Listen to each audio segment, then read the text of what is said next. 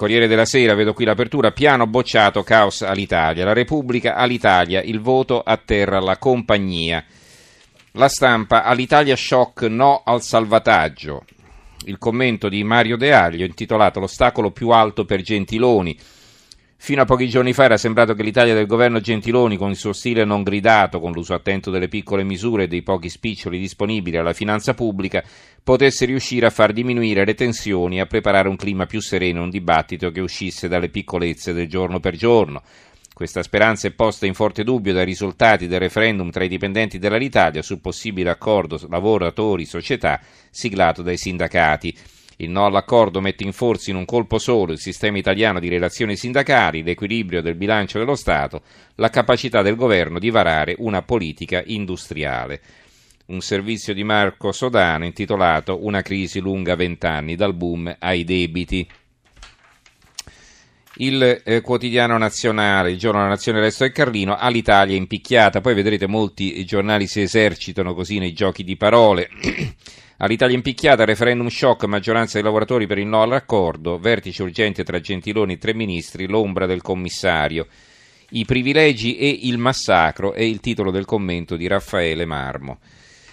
Milano Finanza verso la bocciatura dell'accordo, ma loro hanno chiuso prima, l'accordo è bello che è bocciato. Il sole 24 ore, i dipendenti bocciano il piano all'Italia vicino il commissariamento eh, un copione prevedibile per una storia già vista, il commento di Mario Sebastiani che scrive a partire dalla fine degli anni 90 con qualche sporadico intervallo l'Alitalia ha sistematicamente registrato perdite consistenti.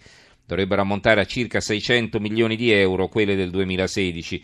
A nulla sembrano valsi gli interventi pubblici di rifinanziamento, i tagli sul personale, peraltro generosamente finanziati dallo Stato, i cambi di management e il soccorso di capitani coraggiosi, la partecipazione a SkyTeam e da ultimo l'entrata in forza di Etihad. Ora ci risiamo e l'esito negativo del referendum sindacale introduce un elemento dirompente di drammatizzazione. Dispiace, raggiu- dispiace aggiungere che forse era prevedibile.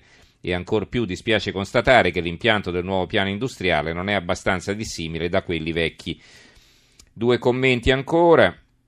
Il futuro della compagnia aerea di Alessandro Garimberti, amministrazione straordinaria, ultima chance prima del default, a fianco una riflessione sull'atteggiamento delle banche, Unicredit intesa ferme sul no a nuovi sostegni, in sostanza si sono stufati di prestare soldi a vuoto. Il messaggero eh, vince il no all'Italia in vendita. Il giornale, i piloti kamikaze fanno saltare all'Italia, il personale di volo boccia il piano di ristrutturazione, crack vicino, in realtà poi l'hanno bocciato tutti eh, perché poi sono arrivati i risultati in serata. Per inseguire il meglio scelgono il peggio, il pezzo del vice direttore Nicola Porro. Partiamo alla rovescia da quella minoranza sconfitta di dipendenti all'Italia che ha votato per accettare l'accordo di lacrime e sacrifici, l'ennesimo stipulato tra aziende e sindacati. Non lo hanno fatto certo a cuore leggero, l'Italia è passata per una serie di piani di ristrutturazione che passo passo hanno tagliato molta della ciccia che si era accumulata intorno all'osso di quella che un tempo era la nostra compagnia di bandiera. Insomma, chi ha votato sì al referendum all'Italia lo ha fatto certamente con rabbia. A nessuno fa piacere vedere il proprio stipendio decurtato e il posto di lavoro minacciato dalla cassa integrazione, ma lo ha fatto, così come gli italiani credettero al referendum su ben altra scala che aboliva il punto unico di contingenza. Insomma, una minoranza che apprezza Italo Calvino e sa che a volte nella vita non riusciamo a raggiungere il meglio, ma almeno possiamo evitare il peggio. Ma si tratta appunto di una minoranza che ha sonoramente perso. L'avvenire. All'Italia no, avanti e caos. Il fatto quotidiano. All'Italia non vola più, il governo scarica le sue colpe su chi lavora. Eh, libero all'Italia meglio fallire che lavorare. Il manifesto né in terra né in cielo. No all'accordo, una svolta drammatica, il pezzo firmato da Vincenzo Comito. Forse in pochi si aspettavano questa svolta drammatica nella vicenda di Alitalia, quei dipendenti che chiamati a confermare l'accordo sembra che abbiano invece detto no, risultato reso, se confermato, più credibile dall'alta affluenza al voto. Nei giorni scorsi sono andato da Milano a Berlino, un biglietto acquistato da Alitalia due settimane prima è costato 185 euro. Per ottenere una bottiglia d'acqua in viaggio ho dovuto anche pagare qualche euro in più. Se avessi volato con una low cost avrei pagato forse 40 o 50 euro. Il problema di Alitalia è per buona parte tutto qui il, l'unità all'Italia commissariati, i lavoratori bocciano l'accordo voluto da aziende e sindacati, il governo interviene, cresce l'ipotesi della liquidazione. La verità, anche i piloti votano per far fallire l'Alitalia. Eh, il foglio, rischio all'Italia, fiumi di dipendenti spingono per il fallimento della compagnia aerea, lo Stato non farà da salvagente. Il mattino di Napoli, l'Alitalia sull'orlo del crack. La parabola della compagnia, un lungo ammaina bandiera, la storia ricostruita da eh, Giuseppe Berta, l'economista, poi abbiamo l'editoriale di Oscar Giannino, Gli errori dei sindacati e dei governi, è intitolato Il secolo XIX bocciato l'accordo per salvare l'Italia, l'analisi eh, sempre di Giuseppe Berta, 40 anni in altalena con vista sull'ultima spiaggia. Il Gazzettino di Venezia, l'Italia fa rotta verso la liquidazione. Il Tempo, un titolo così divertente, i conti senza l'Ostes, fa l'Italia, la dirigenza puntava sull'ennesimo accordo ricatto, ma i dipendenti a sorpresa dicono no, ora lo spettro del fallimento. I titoli vi dicevo su quel che ha detto Di Maio a proposito dell'ONG che vanno a salvare i migranti nel Mar Mediterraneo. L'apertura dell'unità eh, i vescovi a Di Maio, vergognoso, la CEI sulle accuse del grillino alle ONG che salvano i migranti, è un tema serio, superficialità allucinante.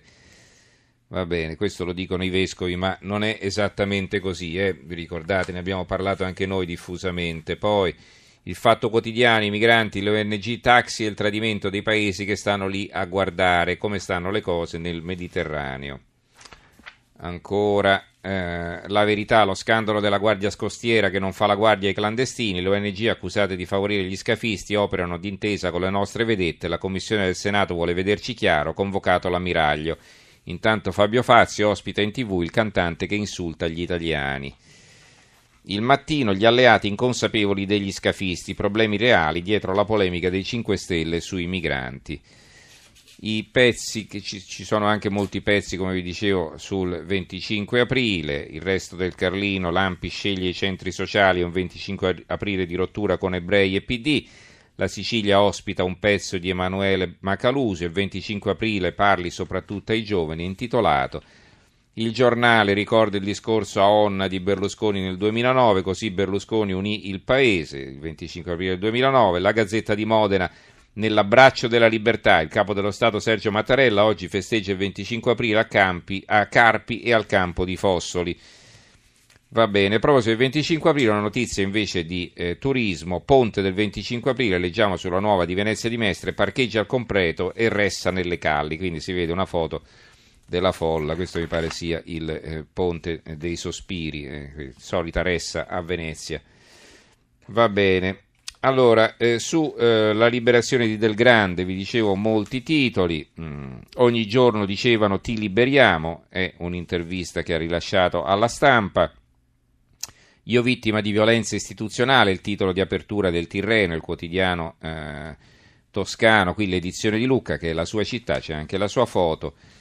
E, e, va bene, titoli anche sui vaccini, soprattutto sui giornali del nord-est, le campagne di vaccini, la stretta, i controlli e così via.